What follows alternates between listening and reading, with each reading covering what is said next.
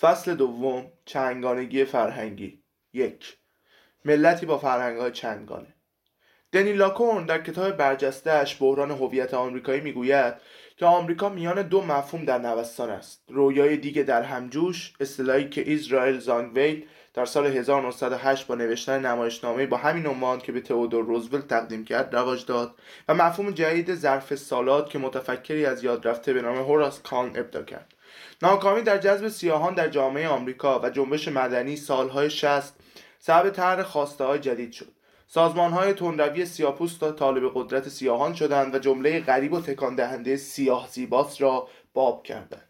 این خواسته ها طبعا مورد تقلید گروه های قومی دیگر نیز قرار گرفت. آمریکایی های سرخپوست، مکزیک تبارها و فرق بازها در نهایت این واکنش های زنجیره‌ای فمینیست ها، کاتولیک ها، یهودیان ارتودکس و جنبش همجنسگرایی یا نیز در بر گرفت و همه این جریان ها را به خواسته واحدی سوق داد. حتی متمایز بودن و سیاست رچان که هنوز هم پابرجاست و مخالف های بسیاری نیز برانگیخته است. این جنبش ها که ما تبیین های متعدد آن را در این فصل خواهیم دید پیامدهای گسترده داشته است.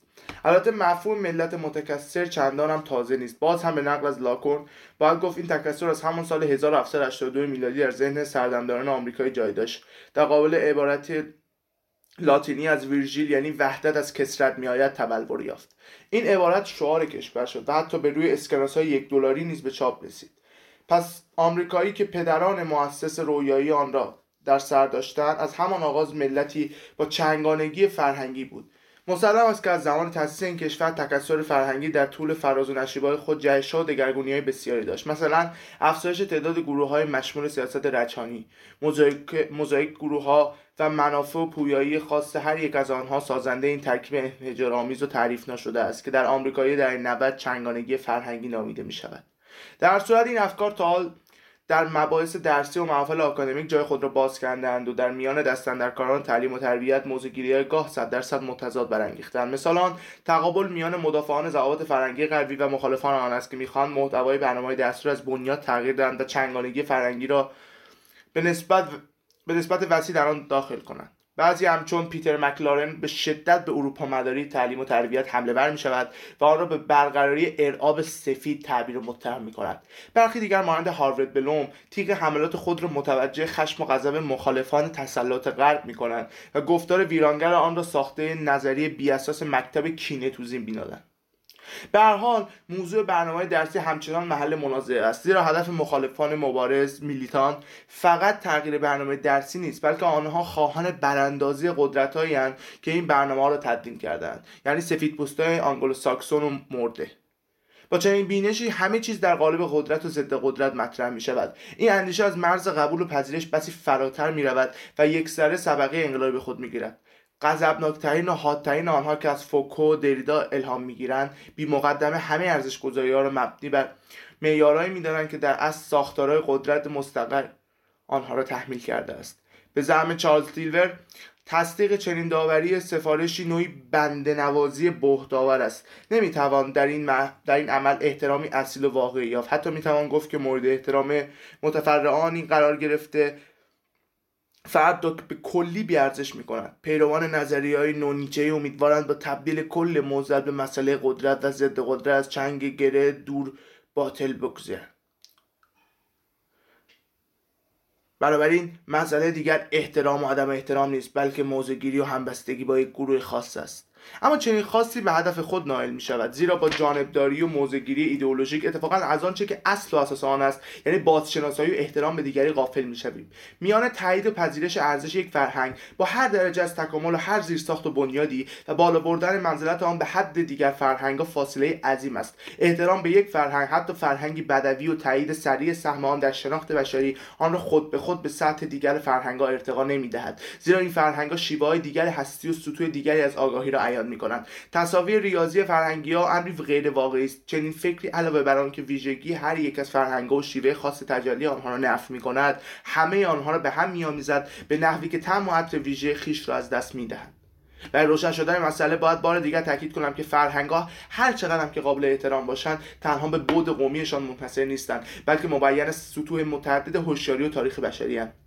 این گفته به هیچ وجه بدان معنا نیست که ما به روند دیالکتیکی هگل قائل باشیم. و مدعی شویم که بینش های قدیمی در بینش های جدیدتر جذب می‌شوند تا ترکیب سنتز هایی هرچی کاملتر به وجود آورند. به اعتقاد من چنین ترکیب و تلفیق های احتمالا هرگز ایجاد نمی شود بلکه وجود آنچه قبلا تفکر متذکر نامیدیم سبب می شود تا رسوب های قدیمی دوباره ظاهر شوند و لایه های کنن همانند مثال فروید درباره قشرهای باستان شناختی شهر روم در کنار لایه های جدید به حیات خود ادامه دهند و آنچه را که انجامش در مکان و فضا ممکن نبود در عرصه روح و جان امکان پذیرد. از سوی دیگر همزمانی سطوح آگاهی که من سعی کردم با مثال ونیس بیش در لس آنجلس آن را متجسم کنم نشان می‌دهد که این لایه‌های مختلف حتی به لحاظ مکانی نیز فضای خاص خود را یافتند و به اصطلاح گاتاری اقلیم وجودی یا زیستگاه موتنی را صاحب شدند. و مشخصا همین سرزمین ها هستند که در روزگار ما هر یک از آن از هر یک از آن گروه قومی شدند و موزل چنگانگی فرهنگی را به میان آوردند. اما متاسفانه به نظر می‌رسد که چنگانگی فرهنگی در عین طرح مشکلات واقعی گفتگو میان جهانبینیات در باطلاق مکتب کینتوزی فرو می‌رود.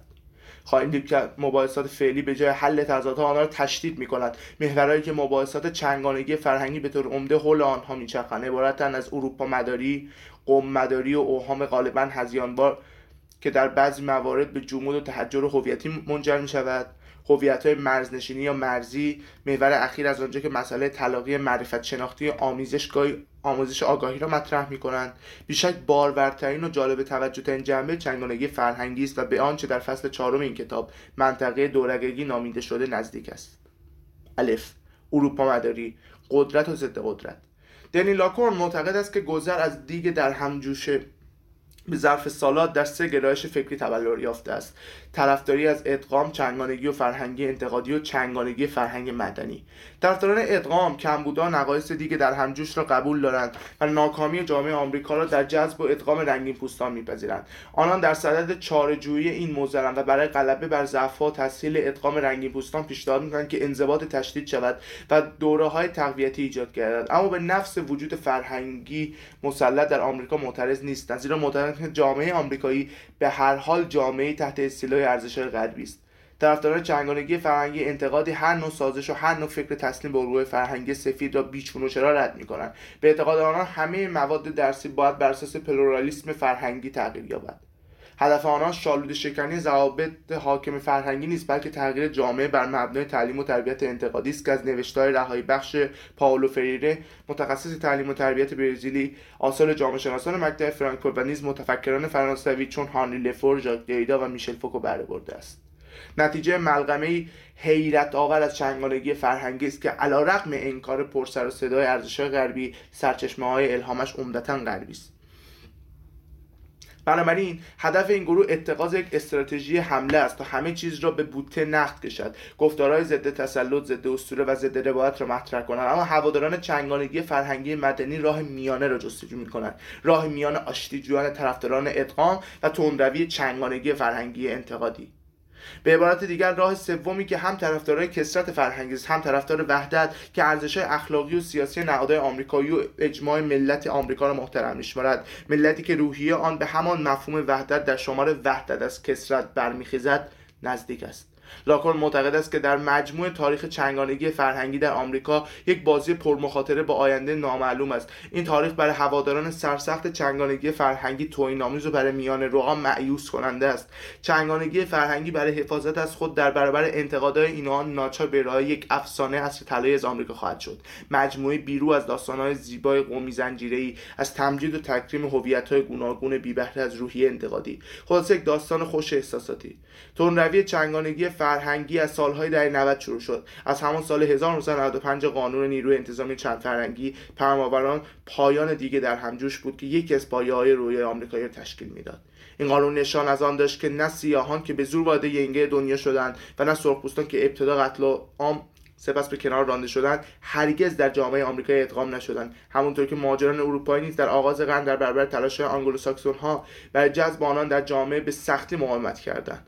مختصر آن که دیگه در همجوش اسطوره‌ای است که هرگز جامعه واقعیت بر خود نپوشید. جامعه آمریکا چلتکو مرقه ای از فرهنگ های چنگانه است که از اسپانیایی سیاهان آسیایی و سرخپوستان تشکیل شده است. هدف هر دستاندرکار تعلیم و تربیت که به کار خود احترام می‌گذارد باید آموزش ارزش نهادن به غنا و زیبایی میراث متنوع نژادی قومی و فرهنگی امان باشد. لاکون معتقد است که در چنین برداشتی طبعا چکیده همه عناصر چنگانگی فرهنگی را مییابیم. استعاره جذاب ظرف سالات دشمنی که باید نابود کرد دیگه در همجوش و متحدانی که باید مجیزشان را گفت اقوام رنگین پوست که اروپا تباران آمریکای از آنها قربانی ساختند از این مقدمه به آسانی به موزل اروپا مداری می‌رسیم زیرا مرگ دیگه در همجوش به نوعی مرگ اصولی است که جذب و ادغام اقوام مهاجر بر مبنای آنها انجام شده و از زمان تاسیس دولت آمریکا وحدت ملت رو بر اصل روشنگری پایه نهاده بود. پس دشمنی که باید نابود کرد همان اروپا مداری است که بنیادهای سیاسیش نخستین دموکراسی واقعی جهان را مستقر کرد. پدران مؤسسه این دولت با برقراری نظام مهار و توازن سعی کردند تا حد مقدور از طریق محدود کردن اما بدون فلج کردن قوه مجریه اصل مشهور تفکیک سه قوه مونتسکیو را تحقق بخشند. اما از غذا همین اصول که مترادف قدرت سفیدها پنداشته می شود مایه آزار هواداران چنگانگی فرهنگی انتقادی است. این گروه که از گرایش های جهان سومی مارکسیستی و شالوده شکنی یعنی به عبارت دیگر از کل دستگاه ویرانگر ساخت شکنی متأثر است تلاش می کند ابتدا تاثیر مسلم این دولت مدرن یعنی ایالات متحده را کمرنگ جلوه دهد و در وهله بعد در این صورت امکان قدرت را از مرکز به پیرامون منتقل کند. منازعات میان استعمارگران و مستعمره مرکز و پیرامون غرب و جهان سوم در مقیاس ملی آمریکا در منازعه میان سفیدپوستای حاکم و اقلیت‌های فرودست و محروم متبلور می شود به همین دلیل اکثر هواداران چنگانگی فرهنگی بر تعارضهای دو سویه تاکید دارند. پیتر مکلارن استاد دانشگاه کالیفرنیا اروپا مداری را نوعی ارعاب سفید مینامد وحشتی که بر مبنای تعارضهای دو سویه عمل می کند سفید سیاه خوب بد به هنجار منحرف. در این تقابل نخستین حد مطلوب و حد دوم نامطلوب است و بر این اساس سلسله مراتب ایجاد می شود بنابراین این تعارض باید از بنیاد تغییر یابد چنین تفاوتهایی باید در از تفاوتهای سیاسی تلقی شود نه نه صرفا تفاوتهای صوری زبانی و فرهنگی. زیرا این قبل از هر چیز تفاوت در مناسبات قدرتند از این رو باید به عمل پراکسیس انقلابی متوسل شد و آن موقعیت مادی را که سبب می شود مناسبات استیلا بر دیگر مناسبات غلبه کنند از بیخوبان تغییر داد. طرفداران چنگانگی فرهنگی انتقادی نمی‌خواهند فقط مناسبات را واژگون کنند بلکه طلب تغییر ارزشهای بانی این سلسله مراتبند آنها در واقع خواهان تضعیف حد تعین ها هستند که چنین استیلایی را موجه ساخته است. چارلز تیلر حق دارد در این گفتارهای ضد تسلط رد پای نفوذ فرانس فانون را بیابد. فانون در نفرین شدگان زمین بر این باور است که استعمارگر تصویر منفی خود را بر استعمار شده تحمیل می کند و او نیز همان تصویر تحقیرآمیز تحمیلی را به بیرون انعکاس می‌دهد. پس انسانهای تابع و تغییر شده برای آزاد کردن خویش باید بیش از هر چیز این تصویر منفی و تحقیرآمیز از خود که دیگری به آنها تحمیل کرده خلاصی یابند. فانون معتقد بود پاسخ به خشونت تحمیلی نخستین استیلاگران فقط خشونت است و بس. به اعتقاد رابرت استام و الا شواد اروپا مداری در کل نظام آموزش ایالات متحده حضوری موزیانه و زیانبار دارد. اروپا مداری از لحاظ هستی شناختی حقیقی مطلق است و دیگر نقاط جهان در حکم سایه آنند این برداشت نوافلاتونی از قدرت نقشه جدیدی از کشورهای جهان ترسیم می کند اروپا را گسترش بیحد و می دهد و آفریقا و دیگر قاره کوچک می انگارد و در هر رابطه قائل به وجود دو قطب است. ملل ها قبیله آنها ادیان ما خرافات آنها فرهنگ ما فولکلور آنها. در این دورنمای نوافلاتونی ما همان قالب ها و کلیشه های دو سویه را می‌بینیم که به اعتقاد هواداران چنگانگی فرهنگی با ارزش نهادن بسیار به خود دیگری را بیقدر و زبون میپندارد. اما اروپا مداری تنها به این محدود نیست. اروپا مداری طراح جغرافی های تاریخی خاصی است که خطی است از خاور میانه و بین النهرین تا یونان باستان از روم عصر امپراتوری تا پایتخت‌های بزرگ کشورهای اروپا آمریکا در بر می‌گیرد. بدین ترتیب تاریخ به فصول و مقاطع امپراتوری های بزرگ تقسیم می شود صلح جهانی روم صلح جهانی اسپانیا صلح جهانی بریتانیا صلح جهانی آمریکا و غیره. و اروپا بدین ترتیب نیروی محرکه بلا منازعه برای هر گونه رشد هر پیشرفت و هر جهش اجتماعی فرهنگی سیاسی تلقی می شود فئودالیسم سرمایهداری انقلاب صنعتی و دموکراسی. خلاصه کلام این دو معلف به هر شکل غربی سرسختانه و بیرحمانه میتازند اروپا مداری فقط جهانگشا و مزاحم نیست. به ترس حقیران خودخواه و انحصار طلب نیست هست. هر دم خود را میساید میستاید و از تمجید لبریز می‌کند. خوش و خورم و شاد و بیخیال همه پیشرفتها از جمله نهادهای دموکراتی را به خود نسبت می‌دهد و آنگاه که از خاطرات تلخ موسولینی و هیتلر سخن می‌رود ناگهان دچار فراموشی و نسیان عمدی می‌شود. یا گستاخانه دیگر سنت های دموکراتیک را نفی می کند و یا آگاهانه آنها را نادیده می‌گیرد. کردارهای سرکوبگرانه خود را ناچیز جلوه می‌دهد و دستاوردهای دیگران را خونسر تصاحب می کند و به خود نسبت می‌دهد. اروپا مداری با ذکر دستاوردهای والای خود در تاریخ علم پیشرفت اومانیسم آنی از ستایش خود بزرگبینی فارغ نیست. اسلام و پس از آنکه غرب از غرب شیطان ساختند و گناه همه مصائب عالم را به دوش آن انداختند چاره درد را در کسرت مرکز فرهنگی میآمد به زمانان باید مرکز عصبی قدرت را در هم باشید و به هیتهای قدرت نظر داشت و نه به دیگر مکانها. منظور از کسرت کمیت مرکز قدرت نیست بلکه اصل نظاممندی تمایزات مناسبات و پیوند است از آنجا که هیچ قوم و جامعه محلی از لحاظ معرفت شناختی مستثنا و برتر نیست کسرت مرکز با معقوله لیبرال پلورالیست فرق دارد. زیرا به مسائل زاویه مفاهیم عام اخلاقی آزادی تسامح احسان نمینگرد بلکه آنها را بر اساس مناسبات قدرت اجتماعی توزیع قدرت تقویت ضعفا تغییر نهادها ارزیابی می‌کند. هواداران کسرت مرکز فرهنگی طالب برابری دروغین دیدگاه نیستند بلکه یک سر سلسله مراتب فرهنگی را نفی می‌کنند و می‌خواهند در کنار کسانی جای گیرند که صدایشان به حد کافی به گوش نرسیده است. آنان حاشیه های جامعه را مبدع حرکت خود قرار میدن تا بدین ترتیب اقلیت ها را نه به مسابه نشانهایی که باید در هسته مرکز قدرت ادغام و جذب شوند بلکه همچون عوامل فعال مستقل و مبارز مطرح کنند. بر این مبنا کسانی که صاحب آگاهی مضاعفند آنها که هم مرکز و هم پیرامون نزدیکند مزیتی معرفت شناختی دارند. پیروان این نظر مفهوم اصالت جوهری هویت یعنی هویت به مسابه واحد ثابت قومی را نفی می‌کنند از این دیدگاه هویت اصولا متعدد و متغیر است و جایگاه تاریخی مشخص ندارد. یعنی فرآورده تغییرات گوناگون و تمایزات چند شکل مداوم است. تعدد مرکز فرهنگی در قالب گفتگو عمل می کنند گفتگویی که طرفین آن افراد های محدود و متعجل نیستند افراد و اجتماعات نفوذپذیری هستند که متقابلا از هم تاثیر میپذیرند.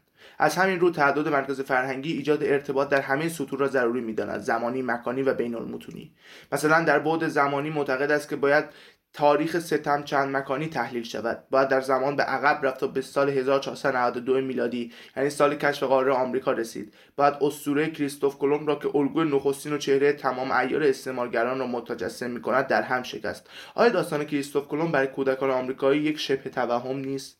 به بیان دیگر چنگانگی فرهنگی و نقد اروپا مداری تاریخی و قومی همزاد یکدیگرند. ب. ترسیم نقشه تعلیم و تربیت.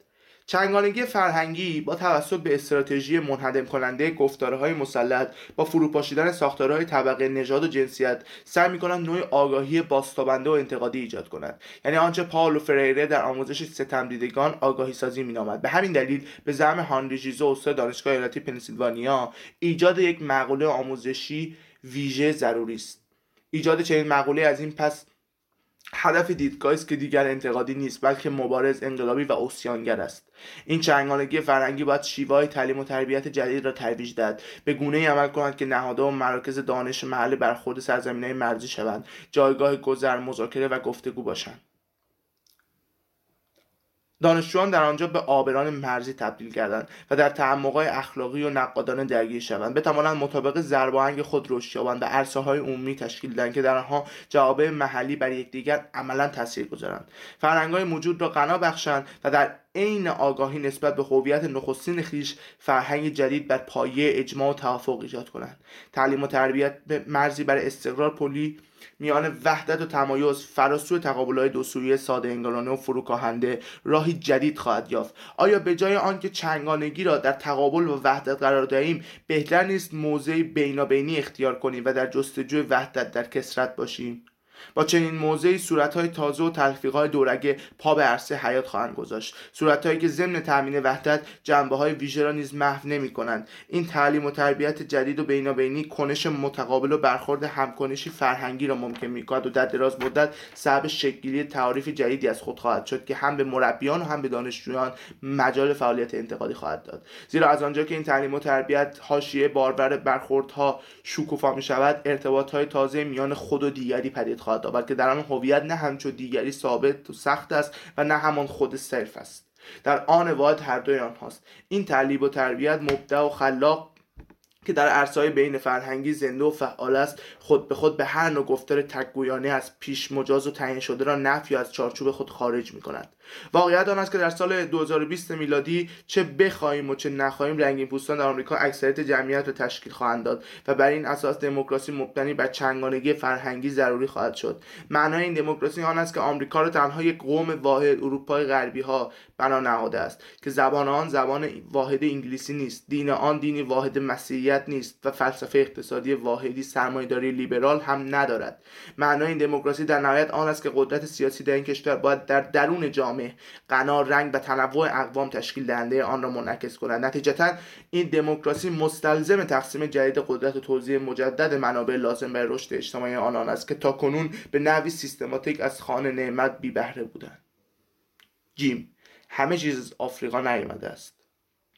دنی لاکون ضمن بعض از قوم مداری در آمریکا می‌گوید فاصله میان قوم مداری تا تخیل ناب و صرف تنها یک قدم است و آن شامل مصرشناسان آماتور است که گمان می‌برند ارسطو با سازماندهی غارت کتابخانه اسکندریه توانست فلسفه را از مصری ها بدزدد و به نام خود تدوین کند. شامل مربیانی است که تصور می‌کنند دلیلی محکم در دست دارند که بر آن اساس ثابت می‌شود آمریکا را دریانوردان آفریقایی چندین سال پیش از کریستوف کلمب کشف کردند. ادعای آفریقا مداران آنچنان گسترده است و غیز قوم مداری آنان به حدی حیرت آور و گیج کننده و در هم آمیختگی اسطوره و تاریخ در گفتههایشان به اندازه بارز و زننده است که میارزید کتابی در این مقوله نوشته می‌شد. این زحمت را ماری لفکوویتس استاد علوم انسانی کالج ولزلی با شهامت بسیار به جان خرید و کتابی نوشت که از هوشیاری و روشنبینی استثنایی برخوردار است.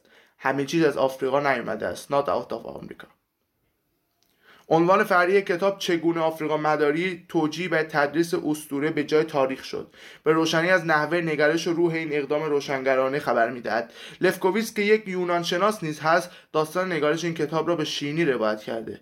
روزی در کالج ولزلی در سخنرانی دکتر جوزف بن جوکانان آفریقا مدار مشهور شرکت کرده بود. سخنران با اطمینان کامل مزامین خود محور بینانه آفریقا مداران را مطرح می‌کرد. یونانیان همه چیز مصری ها را از چنگ آنان درآوردند ارسطو کتابخانه اسکندریه را به غارت کرد و غیره. لفکوویتس پس از پایان سخنرانی سخنران پرسید ارسطو چگونه توانست کتابخانه را غارت کند که پس از مرگش ایجاد شد؟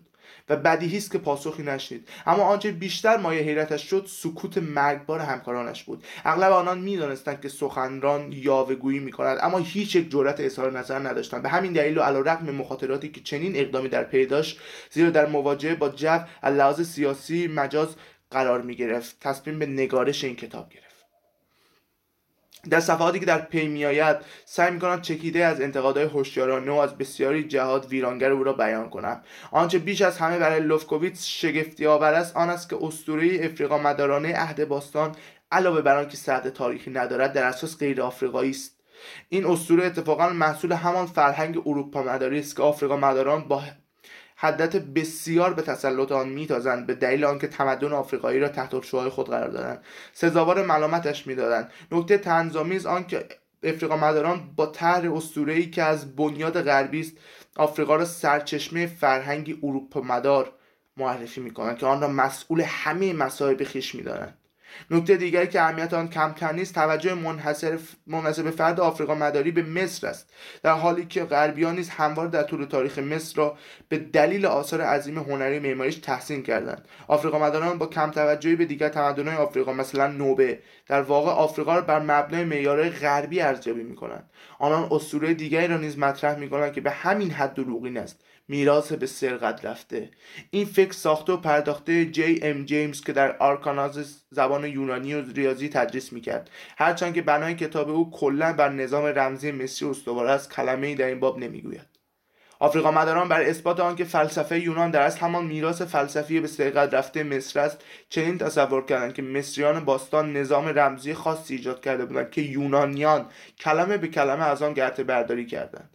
این به اصطلاح نظام رمزی مصری جزء لاینفک مفهوم میراث به سرقت رفته است. از نظر جیمز وجود این نظام حقیقتی آنچنان مسلم است که دلیلی برای توجیه اعتبار آن عرضه نمی کند لوفکوویتس اضافه می کند که این مفهوم ساخته تخیلی نسبتا مدرن است که البته بر منابع یونانی رومی قدیمی تری استوار است که به صدر مسیحیت باز می گردد در واقع آثار ماسونی جیمز را به خطا رهنمون شدند.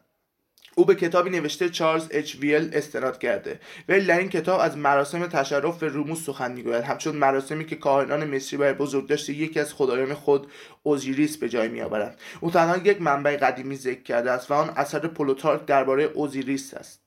این کتاب به زعم ویل توصیف رموز مصری است در حالی که پلوتارک خود کمترین اشاره به آیین تشرف مبتدیان نمی کند و از آموزش کاهنان سخن می‌گوید که نگهدارنده اشیاء مقدس ایزیس و تاریخ مقدس را می‌شناسند. هیچ یک از نقل قولهای ویل از این کتاب واقعا راجع به مراسم رازآموزی مبتدیان نیست. پلوتارک حتی اصطلاح میستریون را در مورد علم رموزی که کاهنان میبایست دارا باشند به کار نبرده. هنگامی که نظام رمزی مصری اعتبار خود را از کف می‌دهد میراث مسروقه نیست دچار همان سرنوشت می‌شود و بنای توخالی آفریقا مداران نیز همان نیز همچون قصری مقوایی فرو میریزد. لوفکوویس برای رسیدن به این هدف با دقت و وسواس کاهنی که به تصحیب نسق خطی مشغول است همه استدلالهای به ظاهر تاریخی آفریقا مداران را یکی پس از دیگری باطل می کند آفریقا مداران افسانه پردازند و اندیشه خود را علمی قلمداد می کنند اما به قول لوفکوویس از کمترین حد عینیت علمی برخوردار نیستند. در واقع هیچ دلیل تاریخی و مدرک تاریخی بر ادعای عجیب و غریب آنها درباره عهد باستان صحه نمی‌گذارد. کوچکترین دلیل و شاهدی وجود ندارد که بر آن اساس معتقد باشیم اجداد سقراط هانیبال یا کلوپاترای آفریقایی بودند. هیچ سند باستانشناختی در دست نیست که مهاجرت مصر در هزاره دوم پیش از میلاد به یونان را توجیه کند. هیچ استدلال محکمی ارائه نشد که ثابت کند آینها مراسم مذهبی یونانی در اصل مصری بودند. اظهارات ناموجهتر آنان نه تنها بیپایه است بلکه اساسا کذب محض است. تا آنجا که می‌دانیم هرگز دموکریتوس فلسفه را بر مبنای کتبی که آناکسارخوس از مصریان دزدید بنا نکرد. زیرا او سالها پیش از حمله به مصر از جهان رفت. ارسطو نیز هرگز کتابخانه مصر را غارت نکرد زیرا این کتابخانه پس از مرگ او ساخته شد. هیچ چیز که اندک شباهتی با نظام رمزی مصری داشته باشد هرگز وجود خارجی نداشته است. روایات مربوط به سر و رمز مراسم تشرف غیر روحانیان در این مورد خاص اصلا یونانی هند. به علاوه اطلاعاتی که ما درباره رمز مصری در اختیار داریم از آن دوره است که یونانیا رومیا مصر را اشغال کرده بودند. آن دانشگاه مصری که جیمز و دیوب تصرف کردند فقط در تخیل بارور آنها و نیز در ذهن دانشمند فرانسوی ژان تراسون وجود داشتند. آفریقا مداری به دلیل این بیدقتی آشکار علاوه بر اینکه نادرستی و کذب را تعلیم می‌دهند دانشجویان را نیز تشویق می‌کنند که سیر تاریخی و وقایع را نادیده انگارند از پژوهشی در اسناد تاریخ قفلت ورزند تنها امور واقع نامطمئنی را برگزینند که با اعتقادات از پیش شکل گرفتهشان هماهنگ است و هر وقت لازم شد امور واقع را مطابق نیاز خود جل کنند و سرانجام آنکه شعار از لحاظ سیاسی مجاز است امور واقع را تحریف می کند و با اختیار چشماندازه فرهنگی انتخاب شده از این امور تصویری نادرست ارائه می‌دهد. لوفکوویچ معتقد است که امروزه تاریخ مبتنی بر دلیل و مدرک قابل قبول نه قابل اثبات برای محافل آکادمیک آمریکا جزئیاتی بسیار دارد. بهترین مصداق این واقعیت موفقیت ایجاب آور کتاب مارتین برنال است. موفقیت این کتاب بیشک مدیون انگیزهای لحاظ سیاسی مجاز معلف است که هدف سریعش بیپایی کردن تفرعن فرهنگی اروپایی است. برنارد کلیشههای پرزرق و برق بازاری آفریقا مداران را به وفور به کار می‌گیرد. تاریخدانان قدیمی از تصدیق دین یونان نسبت به مصر و خاورمیانه ناتوان بودند. نویسندگان قرون 18 و 19 به دلیل پیشداوری نژاد ضد سامی خود نفوذ بی حد و حذر رو کمرنگ جلوه می‌دادند. لوفکوویس نتیجه می‌گیرد که مطالعات تاریخی ظاهرا به جایی رسیده که اکنون انگیزه اهمیتی بیش از سند و مدرک یافته. امروز اگر از کسی بپرسیم آیا کلوپاترا سیاهپوست بود تنها پاسخ قابل قبول پاسخی خواهد بود که لحاظ سیاسی مجاز است. یعنی بله کلوپاترا سیاهپوست بود. زیرا احتمالا یکی از اجدادش مصری بوده و کلوپاترا سیاه می‌تواند معرف سرنوشت آفریقا باشد که زیر یوغ ستم اروپاییان منکوب شد. به وضوح می‌بینیم که در چنین مباحثی حتی در محافل آکادمیک استوره بر واقعیت پیشی گرفته. به قول لوفکوویتس مدافعان تاریخ قومی متوجه نیستند که اگر سایر گروه های نگران اصالت قومی خیش با روش های سریع و عجولانه که قطعا مورد تایید آنان نخواهد بود به مانند آنان عمل کنند یعنی تاریخ خود را بر مبنای بینش صلاحیت قومی بنگارند چه پیش خواهد آمد؟ اگر نماد به مسابه مدرک تاریخی قابل استفاده شود رقیب نیز حق داره از نمادها و تمثیلهای حاکم بر جهانبینی خود سود جوید. در این صورت باید با علم و عینیت امور واقع ودا گفت. و از کجا که این سمبولیسم قومی به برتری قبیلهای تطهیر نژادی و پستی های دیگر از دست منتهی نشود؟ آنچه لوفکوویتس به نحوی درخشان به اثبات میرساند در نهایت بسیار دردناک است. بحث او نشان می‌دهد که یک هیته ایدئولوژیک یک حس گناهکاران به قول پاسکال بروکنر حق, حق انسان سفید پوست می‌تواند سبب بروز نجات پرستی وارونه شود که هیچ کس حتی جدی ترین محافل آکادمیک نیز استراحت آن در امان نخواهند بود. چنگانگی فرهنگی که هدفش ترفیع فرهنگهای اقلیت است با افراد در تایید خود تأثیری وارونه پدید میآورد همچنان که ملاحظه کردیم جای برقراری عدالت و حق برخورداری از تایید و پذیرش و بازشناسایی به اوهام هزیانوار و چه بسا افسانه پردازی جنونآمیز منجر می شود البته این امر به آفریقا مداری منحصر نیست. انحراف ناشی از حملات در پی در پی به اروپا مداری هیچ هیته و بالاخره است قلمرو علم را هم مسئول نگاه نداشته است. قلمرویی که دست کم تا کنون به نظر می آمد در شکل مدرنش یکی از فتوحات مسلم غرب است. دال چنگانگی فرهنگی این بخش نیز با اشارات متقن دنیلاکون آغاز می‌کنم. انکار ارزش های جهان شمول به بهانه آنکه این ارزش ها منشأ اروپایی دارند. تنها پیامدهای مدنی و سیاسی ندارد بلکه بر خود مفاهیم علم مدرن نیز تاثیر می‌گذارد و سبب تجدید نظر در آنها بر اساس اصول موضع چندگانگی فرهنگی می شود اگر اظهارات معلفان رساله جدیدی در کاربرد چندگانگی فرهنگی در ریاضیات علم و تکنولوژی را بپذیریم باید قبول کنیم که منشأ غربی علوم مدرن اسطوره‌ای بیش نیست.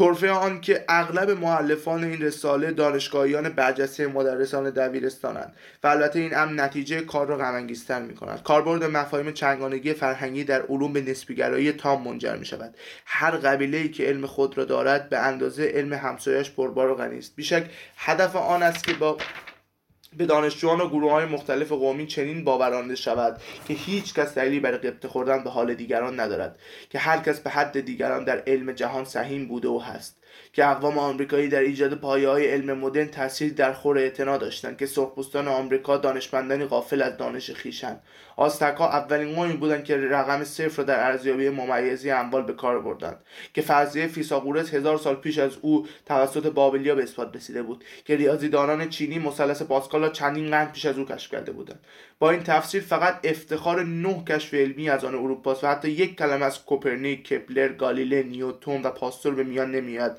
تا چه, تا چه رسد به بنیادگذاران فیزیک مدرن همچون انیشتین و هایزنبرگ و بور و پلانک مورد آمریکای شمالی بسیار جالبتر است. هرچند آمریکایی‌ها تا کنون حدود 200 جایزه نوبل از آن خود کردند از آن میان 60 جایزه در رشته فیزیک در حالی که بریتانیا 20 آلمانیا 19 فرانسویا 10 و شورویا 7 جایزه در این رشته صاحب شدند. نام تنها یک برنده مرد ذکر شده. آن هم به این دلیل که اسپانی تبار است. دو سفید پوست دیگر نامبرده زن هستند. آیا می توان ترازنامه جهانی علم را دل بخواهی تر تخیلی تر و غیر واقعی تر از این تنظیم کرد؟ آیا حق داریم به بهانه تقویت حس به اصطلاح غرور و احترام متقابل در کسانی که از حیث فرهنگی مطرودن تا این حد واقعیت را تحریف کنیم؟ حتی اگر بپذیریم که انگیزه اولیه چنین اقدامی ارزشمند بوده آیا می‌توان را صادقانه دانست؟ آیا یک مربی شایسته احترام حق دارد ذهن دانشجویان را از اسطورههای نادرست و توهمات پوچ و خیالی پر کند؟ به اعتقاد من همانطور که آفریقا مداری از دروغهای اسطوره‌ای نیرو می‌گیرد علمی نیست که به چنگانگی فرهنگی گرش داشته باشد هزیان آمیز و بیهوده است. چنین علمی که با وقاحت هرچه تمامتر ابتدایی ترین حقایق را بیارزش می کند و خود به حد جهل و سوء نیت تنزل مییابد فقط نادرست و دروغی نیست بلکه مایه انزجار است. به خصوص هنگامی که عاملان آن دانشگاهیانی به گمان خود مسئول باشند. کاملا درک می کنم که چرا هاروارد بلوم این روحیه بسته دکانداران تنگ اندیش را مکتب کینه توزی نامید. چون این روحیه و نحوه تفکر بیشک منبعث از کینه آنچنان عمیق است که قوه داوری و عقل سلیم را خدشهدار می کند ساندرا هاردینگ در مقاله با عنوان آیا ممکن است علم بر مبدای چنگانگی فرهنگی ایجاد شود همین مزامین را به صورت خفیفتر مطرح کرده. در این مقاله همان قالبای به اسمی و فرسوده را باز میامیم واضح است که نوک تیز همه یورش ها و تحقیقات کما سابق متوجه اروپا مداری است.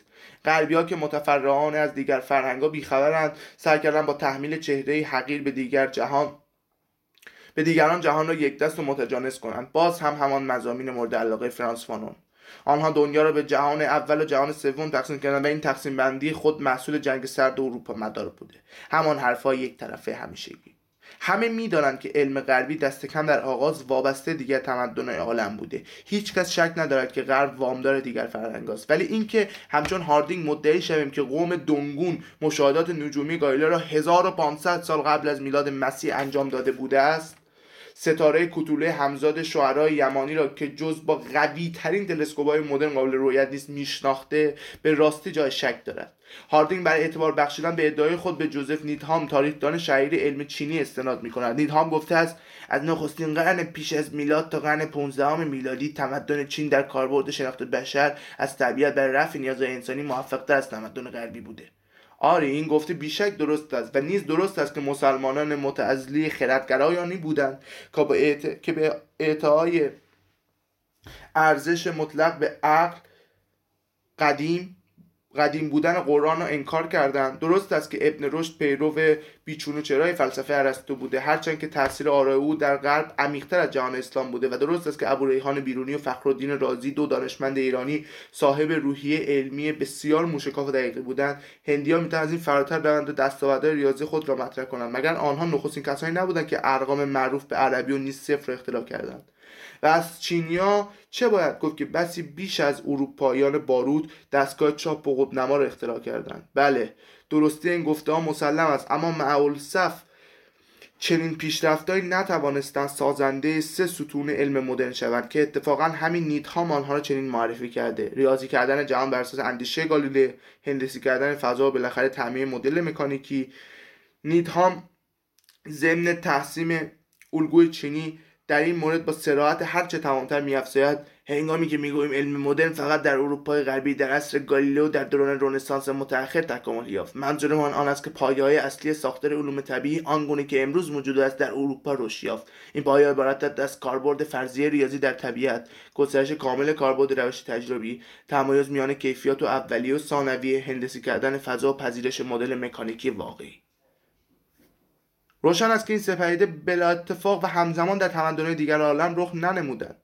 می‌دانیم که این پدیدهها در غرب توسعه جغرافیایی کشتیرانی و هم استعمارگری را در پی آوردند. از طبیعت سحرزدایی کردند. گذر از جهان بسته به عالم نامتنایی از نجوم بتلیموسی به نجوم گالیلئی و از فیزیک ارسطویی به فیزیک نیوتونی را ممکن کردند. اینکه به گفته نیدهام که هاردینگ نیز آن نقل کرده این اکتشافات و اختراعات خارق‌العاده مبتنی بر اعتقادات یهودی مسیحی بوده و بر وجود یک قدرت مرکزی مطلق و یک امپراتوری بزرگ تحت حاکمیت خرد الهی تکیه داشته شاید درست باشد. اما از یک نقطه دیگر نیز نباید غافل شد. اینکه این سه پدیده در نهایت علم مدرن را به وجود آوردن و این علم البته شاید برای طرفداران چنگانگی فرهنگ خوشایند نباشد. در حال و هوای فرهنگی غرب پدید آمد. این امر واقعیتی بیچون و چرا و انکار ناپذیر است. از طرف دیگر این نیز درست است که بینش چینیان نسبت به جهان فراگیر بود که آنها به طبیعتی همچون کلیت خودگردان همچون بافتی از ارتباط های متقابل و بینیاز از دخالت بارز یک بافنده مینگریستند. ممکن است آنچنان که هاردینگ مایل است جهش های علمی جدید دههای اخیر ما را به مفاهیم مسور در چشمانداز تاوتیستی جهان سوق دهد. اما این اتفاقها ویژه بودن علم غربی را از میان نمی‌برند. از سوی دیگر همانطور که همه دستاوردهای غرب به قلمرو بینش انسانهای غیر غربی راه یافتند و جزء لاینفک هستی او شدند علم نیز همچون دستاوردهای روشنگری اکنون میراث انسان کره خاکی شده است. مجازی سازی که مولود انقلاب الکترونیک است این پدیده را به نحوی خارقالعاده در سطح عالم بسط و تشریح کرده است. به طوری که بخشی از گفتهای هواداران چندگانگی فرهنگی در این زمین در این زمینه دیگر کهنه و منسوخ شده و ما را بیشتر به یاد عقاید جهان سومی ما به دهه 60 میلادی میاندازد تا ارتباط متقابل مجازی که امروز همه گوشه و کنار عالم را به هم وصل کرده است. این هم نشان می‌دهد که هنگامی که ذهن ما در چنگ یک فکر متحجر متوقف می شود رابطه ما با واقعیت قطع می گردد و داوری های احساسی یک جانبه می کنیم که با عدالت و بیطرفی فاصله بعید دارند. این گفته که هاردینگ نقل می کند ادعای علم مدرن مبنی بر جهان شمولی و عینیت فقط یک استراتژی سیاسی است. برای بیقدر کردن دل مشغولی و شناختهای محلی تا به وجود کارشناسان خارجی مشروعیت بخشیده شود بیشک نه فقط غرب ستیزان را متعجب نخواهد کرد بلکه حتی مقبول طبع آنها خواهد قرار گرفت. ه. هویت های مرزی. هویت مرزی عرصه های اختلالن که به هنگام تلاقی فرهنگ های مختلف ایجاد می شوند زندگی در لابلای این مناطق برخورد برخوردهایی که تقریبا پدیده جهان شمول شده است سبب می شود شیوه های دیگر هستی بی وقت ما را جلب کنند. برای هواداران آمریکایی چندگانگی فرهنگی زندگی در شهری مثل لس آنجلس به خودی خود تجربه از این دست است. در این شهر محله بسیاری پذیرای ارزهای فرهنگی کاملا متفاوتند لاتینی آسیایی آنگلوساکسون و مردم یا دانشجویانی که در این محله زندگی می‌کنند به هنگام عبور از مرزهای واقعیت های زبانی فرهنگی و مفهومی مدام با شیوای هستی کاملا متفاوت روبرو می شود مکلارن معتقد است که چنین تجربه ای تجربه از زمین کندگی است زیرا به ما فرصت می‌دهد سطوح حسی متعدد را درک کنیم. اما این برخوردها علاوه بر بود فرهنگی بیشتر معنای سیاسی دارند. آنچه مورد نظر است همان تجربه از زمین کندگی در عرصه فرهنگی پس از استعمار است. یعنی عرصه که در آن روابط نیروهای غالب و مغلوب ظالم و مظلوم منسوخ شده باشد. هویتی که بدین ترتیب حاصل شود.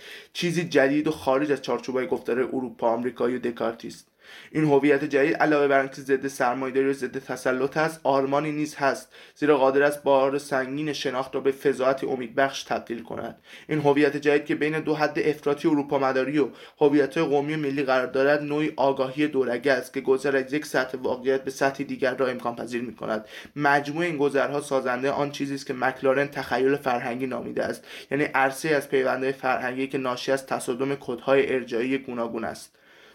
این تصادم ها می توانند معانی التقاطی و حتی گونه های آگاهی دورگه ایجاد کنند. مکلارن در این باره گفته اندیشه فمینیست هندی چنرا تالپاد موهانتی را نقل می کند آگاهی دورگه آگاهی مرزنشین آگاهی حاصل از تعارض تاریخی فرهنگی انگلیسی و مکزیکی و دستگاه مختصات فکری آنهاست. این آگاهی متکثر است زیرا مستلزم درک مفاهیم و شناختهایی است که غالبا در تقابل با یکدیگرند و برخواسته از نیاز آشتی دادن این شناختها با یکدیگر است بیان که موضعی بر ضد آنها اختیار کند. این ترتیب آگاهی دورگه معرف وضعیت فعلی و پست مدرن تمدن هاست. در حاشیه فرنگی ما در کناره شکاف های آگاهی یک سویه و خودمدار ما فضاهایی پدید میآید که از بند استعمار و از قید سرزمین بومی رها شدند. این فضاها در خطوط مرزی زبانی و معرفت شناختی تبلور مییابند این تغییرات همچون کلاس های درس آینده بر ذهنیت ما تاثیر قاطع خواهند گذاشت. به گفته مکلارن در اینجا نبز آزادی از خلال حیاهوی نقمه های تبل حس می شود و این نه به معنای نفی دیوینیسیوس وار خرد است و نقوط خوردن کرکورانه در های واهی بلکه تلاشی است برای در بر گرفتن و طلبیدن خاطر بدنهای لرزانی که به علت تجاوز مدرنیست به وجه تمایز فردی به بوته فراموشی سپرده شدند.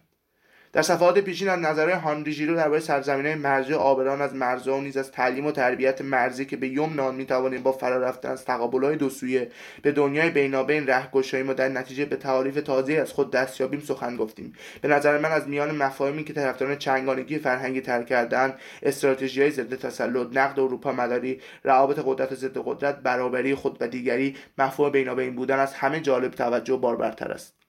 اما در توضیح این هویت های مرزی نقصی فاحش وجود دارد. از خطوط تقسیم از تلاقی فرهنگی از آگاهی دورگه از سرک های پنهان شخصیت سخن می رود افراطیگری های اروپا مداران و قدرت موزیانه آنان مزمت این می شود تلاش می شود که غالب های ادراکی متعارف نابود شوند. فضاهای نامتجانس و ناهمگون ایجاد گردد و جهان های پراکنده و زمانمندی های منقطع و انعطاف به هم وصل شوند. اما درباره محتوای این آگاهی دورگه که قرار است این ناهمگونی ها را با هم ترکیب کنند چیزی گفته نمی شود درباره اینکه آگاهی دورگه با چه شیوهی سطوح متعدد ادراک را به هم پیوند میدن بیان که آنها را به یکدیگر تغییر دهند یا تبدیل کند یا به نوعی اسکیزوفرنی منتهی می شود نیز حرفی در میان نیست. در فصل چهارم به هنگام بحث در منطقه دورگه سازی و جهان بینابین سعی می‌خواهیم. سعی خواهیم کرد از این گفته سخنگویی فصل دوم قسمت دوم. نقد چنگانگی فرهنگی. علیرغم افکار جالب توجه و غالبا بسیار بلند نظرانه هواداران چنگانگی فرنگی ضدیت کورکورانه آنها با غرب مرا به شگفتی وامی دارد. مرا که به جهانی تعلق دارم که اتفاقا باید آنها را از صمیم قلب تایید کند. حساسیت من نسبت به این گفتار بدان دلیل است که ایرانی اما خطرات و انحرافات احتمالی آن را می‌شناسند. این انتقادات از محدوده واقعیت تاریخی فراتر می‌روند و به حد کینه توزی می‌رسند احساسی که برای من فوقالعاده آزاردهنده است زیرا احمقان و کور است. حملات هواداران چنگانگی فرهنگی انتقادی با اینکه پرخاشگرانه و تندن اما در مقابل انتقادهای آفریقا مداران بیرمق جلوه می کنند زیرا اینان از این حد نیز فراتر می روند و جنبه نامعقول و شگفتآور به خود می گیرند لحن این انتقادها به حدی غضبناک و مالیخولیایی است که به قول آرتور شلیزگر به جنون قوم مداری تبدیل شده است. در واقع همین افراط ها مبالغه و کجروی های مهار ناپذیر آنهاست که واکنش های پی در پی نویسندگان و دانشگاهیان جدی و مسئول را برانگیخته است. اکنون نمونه های طبعا محدود از ترین تا سرسخت انتقادهای وارد به چندگانگی فرهنگ را مطرح می‌کنیم. الف. فرق میان ورافرهنگی و چندگانگی فرهنگ. به زعم پیتر کاووس استاد دانشگاه جورج تاون هر هویت آبا و اجدادی ارسی با هر خواستگاهی که داشته باشد از بیرون تحمیل می شود و ما آن را تصاحب می کنیم بیان که فرصت انتخاب داشته باشیم. هویت حقیقی نوعی آفرینش است. هدف اصلی این است که فرهنگ خود را اصطلاح بخشیم. احتمال اینکه نتیجه این فرآیند با هویت فرهنگی خود ما در هم آمیزد پیشاپیش منتفی نیست. در نتیجه کاوس میان عناصر ورافرهنگی و چند فرهنگی انسان قائل به تمایز است. با توجه به اینکه انسان می‌تواند به شخصیتی پیچیده دست یابد که به طور محسوس از هویت فطریش متمایز است. می‌توان گفت عوامل متعددی در رشد او دخیلند. ما میراثی داریم که سرچشمه آن خارج از چارچوب فرهنگی است. ارسیه‌ای که از طبیعت و از آنچه ما به مسابه موجودی زیستی با انسانهای دیگر به اشتراک داریم به ما رسیده. اینا عناصر ورافرهنگی و با محیط طبیعی جسم و تکیهگاه وجودی انسان سر کار دارن از سوی دیگر ما با کسب شناختهایی که از منابع گوناگون نشأت می‌گیرند به وجود خود قرار میبخشیم. کاواس این رشد را که به حد کمال فرد است چند فرهنگی مینامد. زیرا تکوین هویت رابطه متعمل و باواسطه است. ما همیشه در حال رابطه با جهان و با دیگرانیم. انسان به واسطه ریشه که در جهان دارد شبیه هم خود است. اما در نتیجه شناختهای عملی و انسانی که تدریجا کسب می کند به شیوهی که از آن خود اوست تکامل مییابد. درست است که بعضی از این شناختها لحاظ فرهنگی رنگ و لعاب بیشتری دارند ولی اغلب آنها میراث مشترک بشریتند آنهایی که خود را مقبون و از نظر فرهنگی ستم دیده احساس می‌کنند بهتر است به جای توقیان و قطع علم کردن برای انهدام ضوابط فرهنگی حاکم از گنجینه معارف بشری توشه بردارند. هر جا لازم باشد عادات را واژگونه کنند ساختار شخصیتشان را تغییر دهند خود را از بازخلقیات کهنه خلاص کنند محدوده هویت‌های تحمیلی در هم شکنند و برای جبران عقب ماندگی خود شتاب همه دانشها به همه نژادها رنگها و اقوام قابل انتقالند. به علاوه تاثیر کیفی و جوهری این معارف بر شکلگیری معنوی ما بسی بیشتر از تغییر عقاید موروسی و مبتنی بر هویت ذاتی است. به غیر از عوامل سیاسی و اخلاقی که نباید با دلیل معرفت شناختی متشبه شوند بلکه باید به کمک همان حل و فصل کردن هیچ عامل دیگری توجیه کننده این مطلب نیست که فرهنگ تعیین کننده کیفیت علم است. عناصر ورافرهنگی در مقایسه با تمایزهای بسیاری که سازنده جنبه های فردی و سلیقه‌ای انسان هستند تأثیری وحدت بخش دارند. امور ورافرهنگی یا چند فرهنگی را نمی‌توان با قاطعیت از هم متمایز کرد. حتی یک شناخت علمی به آسانی قابل انتقال ممکن است در زمینه های فرهنگی مختلف جلوه های متفاوت به خود گیرد. فرهنگ با اینکه قابل تغییر و انتقال است اما همیشه به نحوی خاص خواهد ماند. تنها کسانی آنها در میابند که وجه ممیزه آن را عمیقا درک کرده باشند. گسترش افق فرهنگی یکی از فریب... فریبنده ترین جنبه های هویت چنگانه فرهنگی است. ممکن است آنچه در درون افق محدود ما قرار دارد با آنچه بیرون از آن است در تعارض باشد اما اهمیتی ندارد. فرهنگ ها ممکن است حتی قیاس ناپذیر باشند. این هم به هیچ وجه نگران کننده نیست زیرا امور ناهمگون گاه در زندگی به طرزی شگفتآور با هم جور می‌شوند و چه بسا به شگردی عملی دست مییابند. والت ویدمن در همین معناست که می‌گوید من خود را نف می‌کنم. بسیار خوب. من خود را نف می‌کنم. من بزرگم حامل جنبه های متعدد. ب. فرافرهنگ. ترنس ترنر استاد مردم شناسی دانشگاه شیکاگو مشروعیت بعضی از ادعای طرفداران چنگانگی فرهنگی را میپذیرد. با این حال معتقد است که فرهنگی که آنان مطرح می‌کنند به طور بارز با مفهوم مورد نظر مردم شناسان تفاوت دارد. چنگانگی فرهنگی حرکت هواخواه تغییر است. زیرا هم تحلیلی نظری و چارچوبی ادراکی ارائه می‌کنند که می‌تواند تعریفی از تسلط فرهنگی گروه حاکم به دست دهد و هم با طرح پذیرش همه فرهنگها در واقع یک استراتژی ضد تسلط را مطرح می‌کنند بنابراین برای آنها فرهنگ فی نفسه مطرح نیست بلکه وسیله است برای رسیدن به هدف. چنگانگی فرهنگی در شکل افراطی خود به نوعی سیاست هویتی تبدیل می شود که در آن مفهوم فرهنگ قهرن با هویت قومی بسیار تنگی مشتبه است.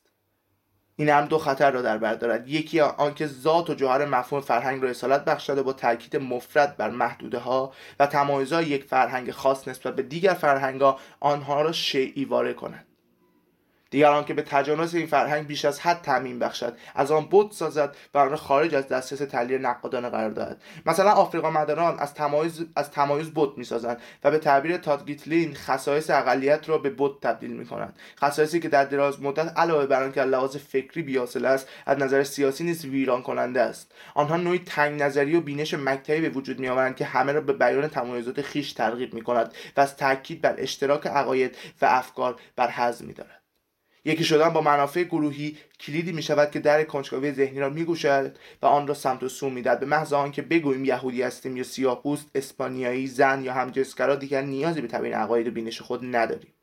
از طرف دیگر درست است که نسبی نگری فرهنگی جد چنگانگی فرهنگی است. اما چنگانگی فرهنگی در عین رد فرهنگ والا و برتر که اروپا مداری مروج آن است خود همان مرزبندیهایی را که به آنها معترض است بی قید شرط میپذیرد. در حالی که خواهان کسرت ضوابط فرهنگی و برنامه درسی جداگانه بر هر گروه قومی است بر, بر همان عدم مساواتی که می‌خواهد از بین بردن مهر تایید چنگانگی فرهنگی در چنگ این مرزبندی ها اسیر میماند و ناآگاهانه به دلایل اقتصادی که علت اصلی آنها سرکش می‌گذارد.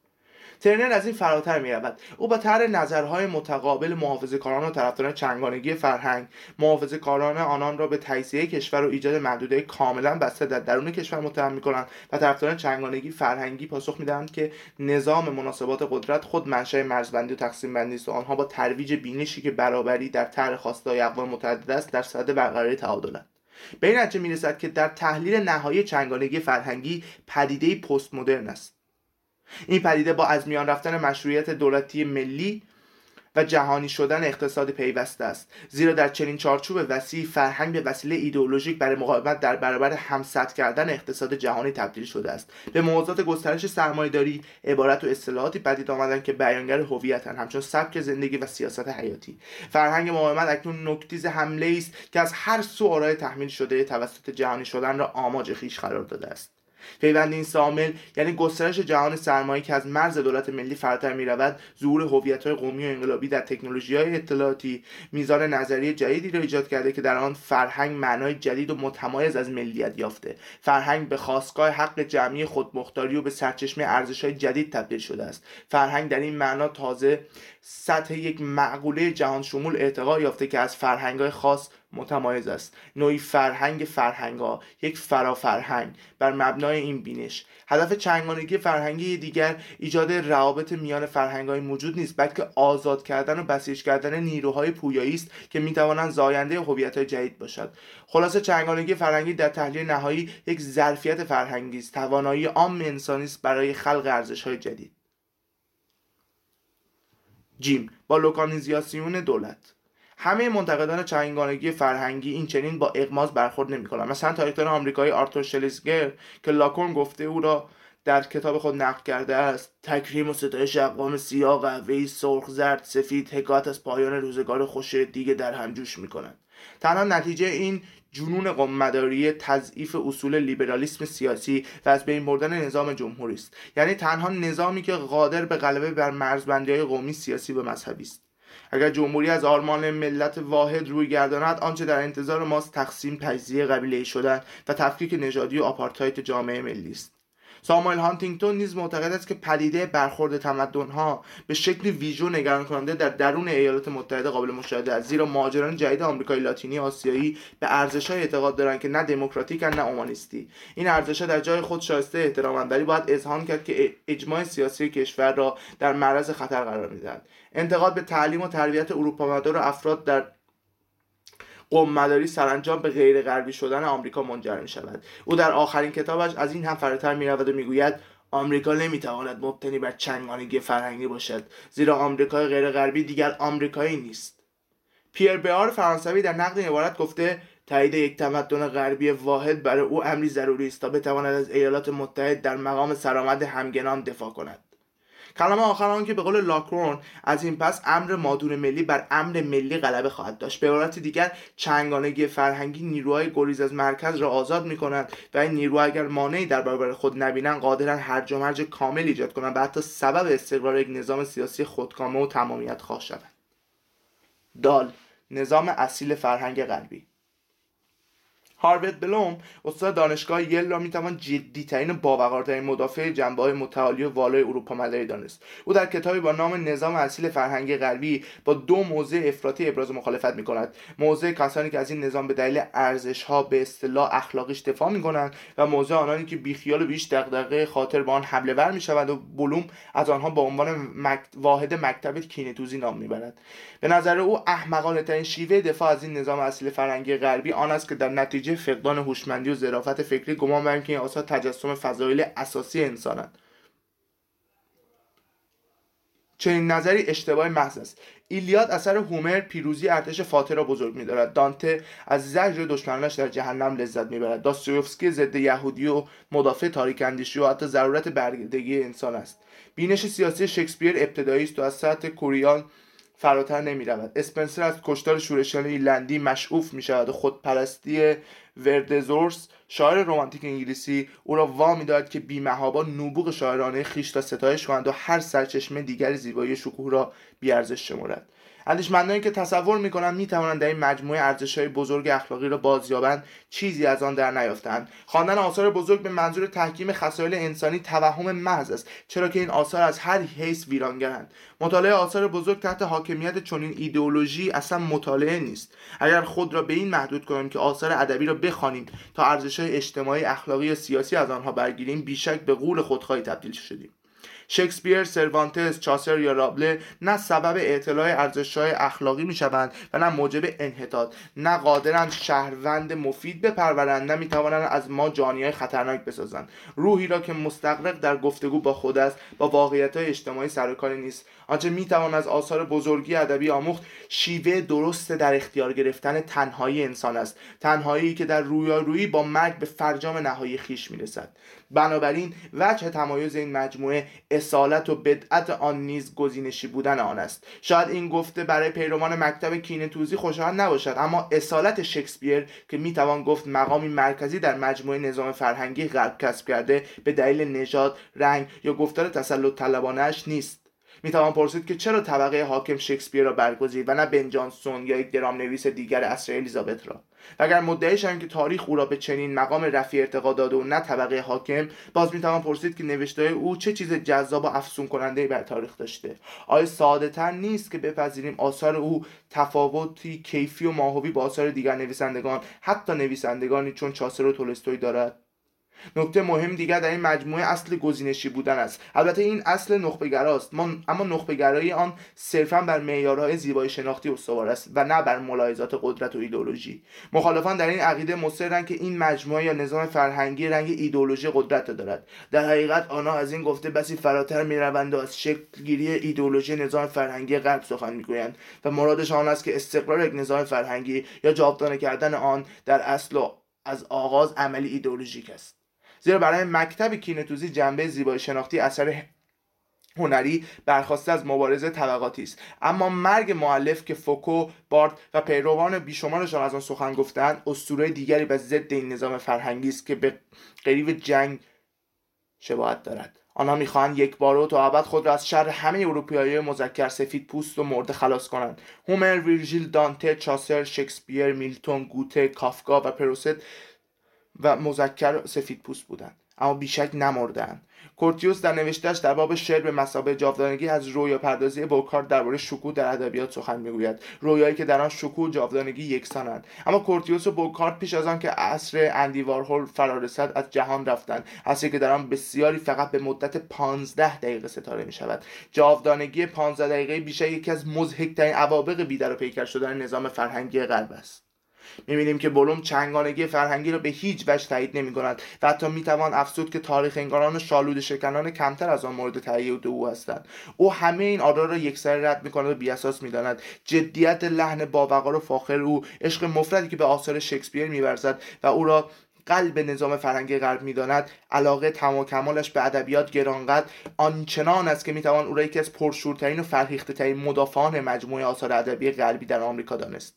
بلوم ملاحظاتی از نوع قدرت نژاد و جنسیت را که هواداران چنگانگی فرهنگی را برای توجیه مبنای ایدئولوژیک قدرت سفیدپوستان و مجموعه آثار ادبی آنان مطرح می‌کنند یکسره نفی می‌کند. او نمی‌تواند چنین مبنایی را بپذیرد زیرا به عقیده او راه یافتن به حلقه بزرگان به رنگ طبقه اجتماعی یا ایدئولوژی فرد وابسته نیست بلکه ناشی از لیاقت شخصی اوست که زمان آن را جاودانه می‌کنند.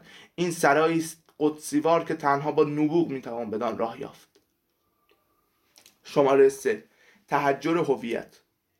با پرداخت نگاری از لایه های مفهومی چنگانگی فرهنگی در میابیم که فرهنگ های مستقلی که از آن سخن می رود به مسابه کلیتی منسجم و قائم به ذات وجود ندارند بلکه در نهایت شیوه های هستی سطوح آگاهی و اقلیم های وجودی در درون مرزهای یک فرهنگ جهانی هن. این فرهنگ ها همانطور که پیشتر گفتیم دیگر حول محور تاریخی خود نمیچرخند گویی الگوهایی برای رفتارهای سنتی که در شکاف های تاریخی میان نه هنوز و دیگر هرگز شکوفا می شوند البته این امر ارزش آنها را کم نمی کند و از بار هستی شناختی نمی کند اما نمی‌توان منکر شد که آنها فرهنگ های خود مختار نیستند و برای موزلات انسان امروز پاسخهای آماده در دست ندارند. ابزارهایی که آنها در اختیار ما می‌گذارند تنها قادرند بعضی جنبه های موقعیت وجودی ما را حل و فصل کنند. از کجا میاییم پس از مرگ به کجا می رویم معنای رستاخیز و رستگاری چیست؟ به همین دلیل ساعتهایی که این فرهنگ های محدود به بار اسطوره‌ای نمادین متجلی می‌کنند در سطوح دیگری اعتبار دارند یعنی در فراسوی آینه در فضای استحاله های تمثیلی.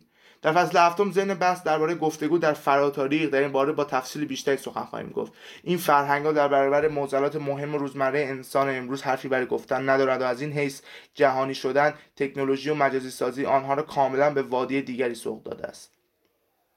اینکه مدرنیته در معنای وسیع کلمه مستقل از همه تعلقات و وابستگی های ما جز لاینفک وجود ما شده است. این واقعیت را تشدید می کند این بعد جدید به هویت تازه ما تبدیل گشته و به آنچه خود داشتیم افزوده می شود درست است که مدرنیته با لایه های قدیمی وجود اغلب به سختی کنار می آید اما حضورش اجتناب ناپذیر و مطلق شده است. حتی هنگامی که علیه آن طغیان می‌کنیم و از آثار زیانبارش سخن می‌گوییم باز این کار را به کمک ابزار معرفت شناختی که خود آن در اختیارمان گذاشته انجام می‌دهیم. در واقع ما ناخداگاهانه و شاید به رغم خواسته خود مدرنیته را پذیرفته ایم به روایت دیگر فرایند غربی شدن ناخداگاه را طی کردیم. فرایندی که شیوه هستی ما و طرز نگاه ما را به چیزها مشروط به خود کرده. از سوی دیگر روابط قدرت میان مرکز و پیرامون که پیروان چنگانگی فرهنگی از آن سخن می‌گویند شاید لحاظ سیاسی جالب توجه باشد و به استعمار زدایی از روح و ذهن کمک کند. اما با جهش های جدید رابطه چندانی ندارد. در فصل ششم که به بحث درباره مجازی سازی می‌پردازد خواهیم دید که در جهان امروز این روابط ابعادی تازه مییابند به برای دیگر این گفته هیچ هیچ مشکل معرفت شناختی را از سر راه بر نمیدارند. زیرا سطوح متعدد آگاهی را که بیشک حساسترین موزل در وضعیت تاریخ کنونی است هستی شناسی در هم شکسته ارتباط متقابل تلاقی فرهنگ ها تنها یک آگاهی باستابنده دو قطبی شدن خودآگاه می‌تواند دریابد و تشخیص دهد. به دیگر سخن تنها هویت مدرن ماست که صاحب قوه نقد است. تنها این هویت می‌تواند همه چیز را به بوته نقد کشد و برخلاف انتظار خیلی ها کهنه ترین سطوح آگاهی را از نو ارزش بخشد. آنها را به درستی ارزیابی کند به آنها اقلیم وجود عطا کند و ارتباط همه جانبه آنها را میسر سازد. یعنی جهانهایی را که در اعصار مختلف میزیند به هم پیوند دهد. بدون این هویت جدید فرهنگ ها یعنی سطوح آگاهی متعدد دیگر از حد خاصی از رشد فراتر نخواهند رفت. زیرا این فرهنگ ها از گسست های معرفت شناختی که دنیای بستهشان را در هم شکسته عقب ماندند نمی‌توان ممکن شد که این سطوح معنای از زمان جهان مرگ و آخر زمان ادراک دیگری دارند.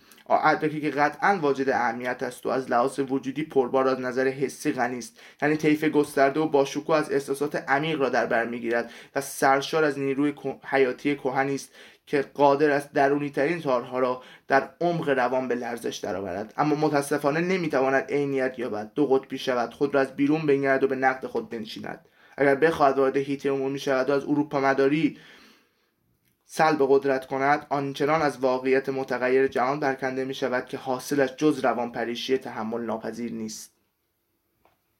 این هم که در طی انقلاب ایران طبقات پیشرفته جامعه به طور گسترده اقدام به مهاجرت کردن صرفا ناشی از دلایل سیاسی نیست زیرا در نظام پیشین نیز آزادی سیاسی وجود نداشت.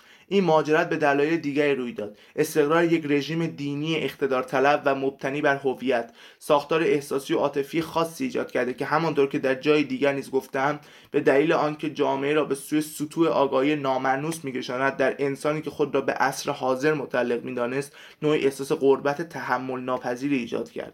در عرض چند ماه شیوه زندگی قبیله حاکم شدند. اعدامهای صحرایی سنگسار زناکاران متأهل شلاق زنی و به خاطیان و مصادره اموال امری معمول شده آنچنان جو وحشت ایجاد کرد که بسیاری احساس می‌کردند در دنیای غیر واقعی میزیند که در آن همه چیز بیدلیل است و ممکن.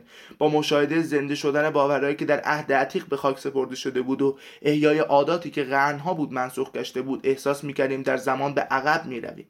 بخش عظیمی از جمعیت ایران که پس از انقلاب به طور قابل ملاحظه افزایش داشته هویتی مدرن کسب کرده بود که به, به روی لایه های قومی دینی شخصیتش جای می گرفت وضعیت جدید حساسیت انسانی را که با ضرورت های زندگی مدرن خو کرده بود آزار می‌داد. بخش بزرگی از جمعیت و این امر در مورد همه جمعیت های جهان صدق می کند به قول نوبرت الیاس سوایق حیاتی خود را به صورت ترمزهای درونی و مطابق با سلیقه و عادات انسان امروز سانسور کرده بود و از همین روز که با واکنش ترد جمعی دست کم بر طبقات مدرن در همه سطوح فرهنگ اجتماعی سیاسی مواجه بودیم از چاله به چاه آنهایی که خواهان تقسیم قدرتند شاید در ابراز این خواسته محق باشند.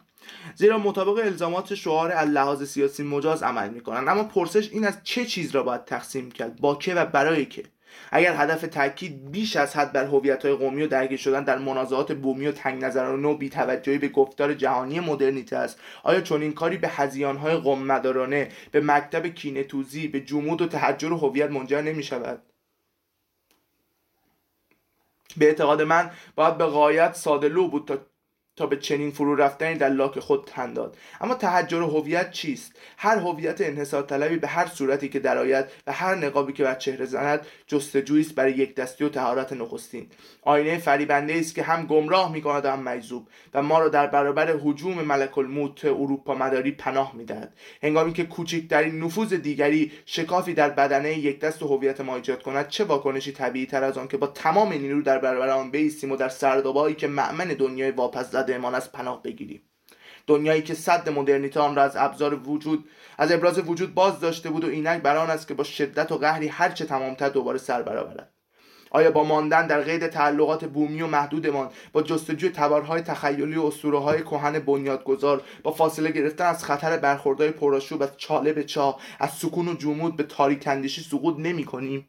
این خطری است که همه هواداران غضبناک چندگانگی فرهنگی قوممداران و بنیادگذاران با هر موضعی هم از آفریقایی مکزیکی افغانی ایرانی و هندی در معرض آنند.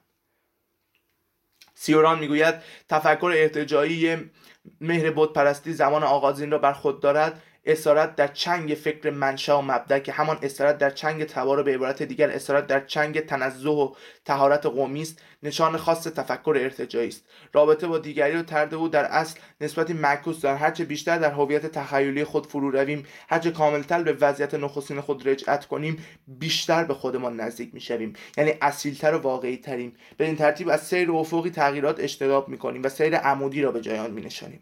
در این حال رابطه با دیگری و در هم شکستن جزمیت قفل و زنجیر شدن ما خصوص در چارچوب جهانی شدن خطری عظیم می‌دانیم که ما را از کانون گرم عادتهایمان بیرون می‌کند و نشعه افیون محفل گرم و نرم و معنوس را از سرمان به در میآورد و ترک اعتیادمان می‌دهد. هرچه کمتر با خطر اروپا مداری و خطرهای نظیر آن مواجه شویم بیشتر خودمان هستیم. عربتر و چینی تریم برای انسان در خود فرو رفته که هر دم در معرض ضربه است این شکستگی های درونی تحمل ناپذیر است. در چنین موقعیتی معیار اصالت وفاداری به نوع خاصی از زندگی و گاه بدتر از آن انزوا عدم پذیرش دیگران خواهد بود. نفوذ ناپذیری فی نفس شایستگی تلقی می شود و جبران به انجماد هویتی یا قومی فرقی نمی کند تبدیل خواهد شد. آیا چنگانگی فرهنگی هنوز معنایی دارد؟ اول اجازه دهید آنچه را در پیش گفتار مطرح شد تکرار کنم. اگر در عصر هستی شناسی در هم شکست و ارتباط متقابل نمیزیستیم یعنی در موقعیتی پست مدرن که تصور می‌رود نشانه آن پایان متافیزیک و زوال جهانبینی مسلط است اگر نقد ویرانگر شالود شکنان در صورتهای گوناگون چرخهای خرد را از کار نینداخته بود و مکر و حیله و گفتار محوری آن را افشا نکرده بود کاری که البته خود اروپا مداران انجام دادند. صداهای دیگر عالم مجال ابراز نمیافتند و حق مطرح شدن طلب نمی‌کردند. جهش های خود مدرنیته و تندروی آن بود که به برکت تفکر متذکر همزمانی سطوح مختلف هوشیاری را موجب گشت. چنگانگی فرهنگی نیز خود حاصل و نتیجه این همزمانی است نه زمین سازان. آیا در روزگار ما گفتگو ممکن است. بیشک آری. منتها با رعایت احتیاطهای لازم. نخست آنکه افراطیگری های کینه ورزان و گفتارهای ضد فلان و ضد بهمان را کنار بگذاریم. گفتارهایی که چون بی بهره از استدلال محکما به لعن و تکفیر می‌پردازند.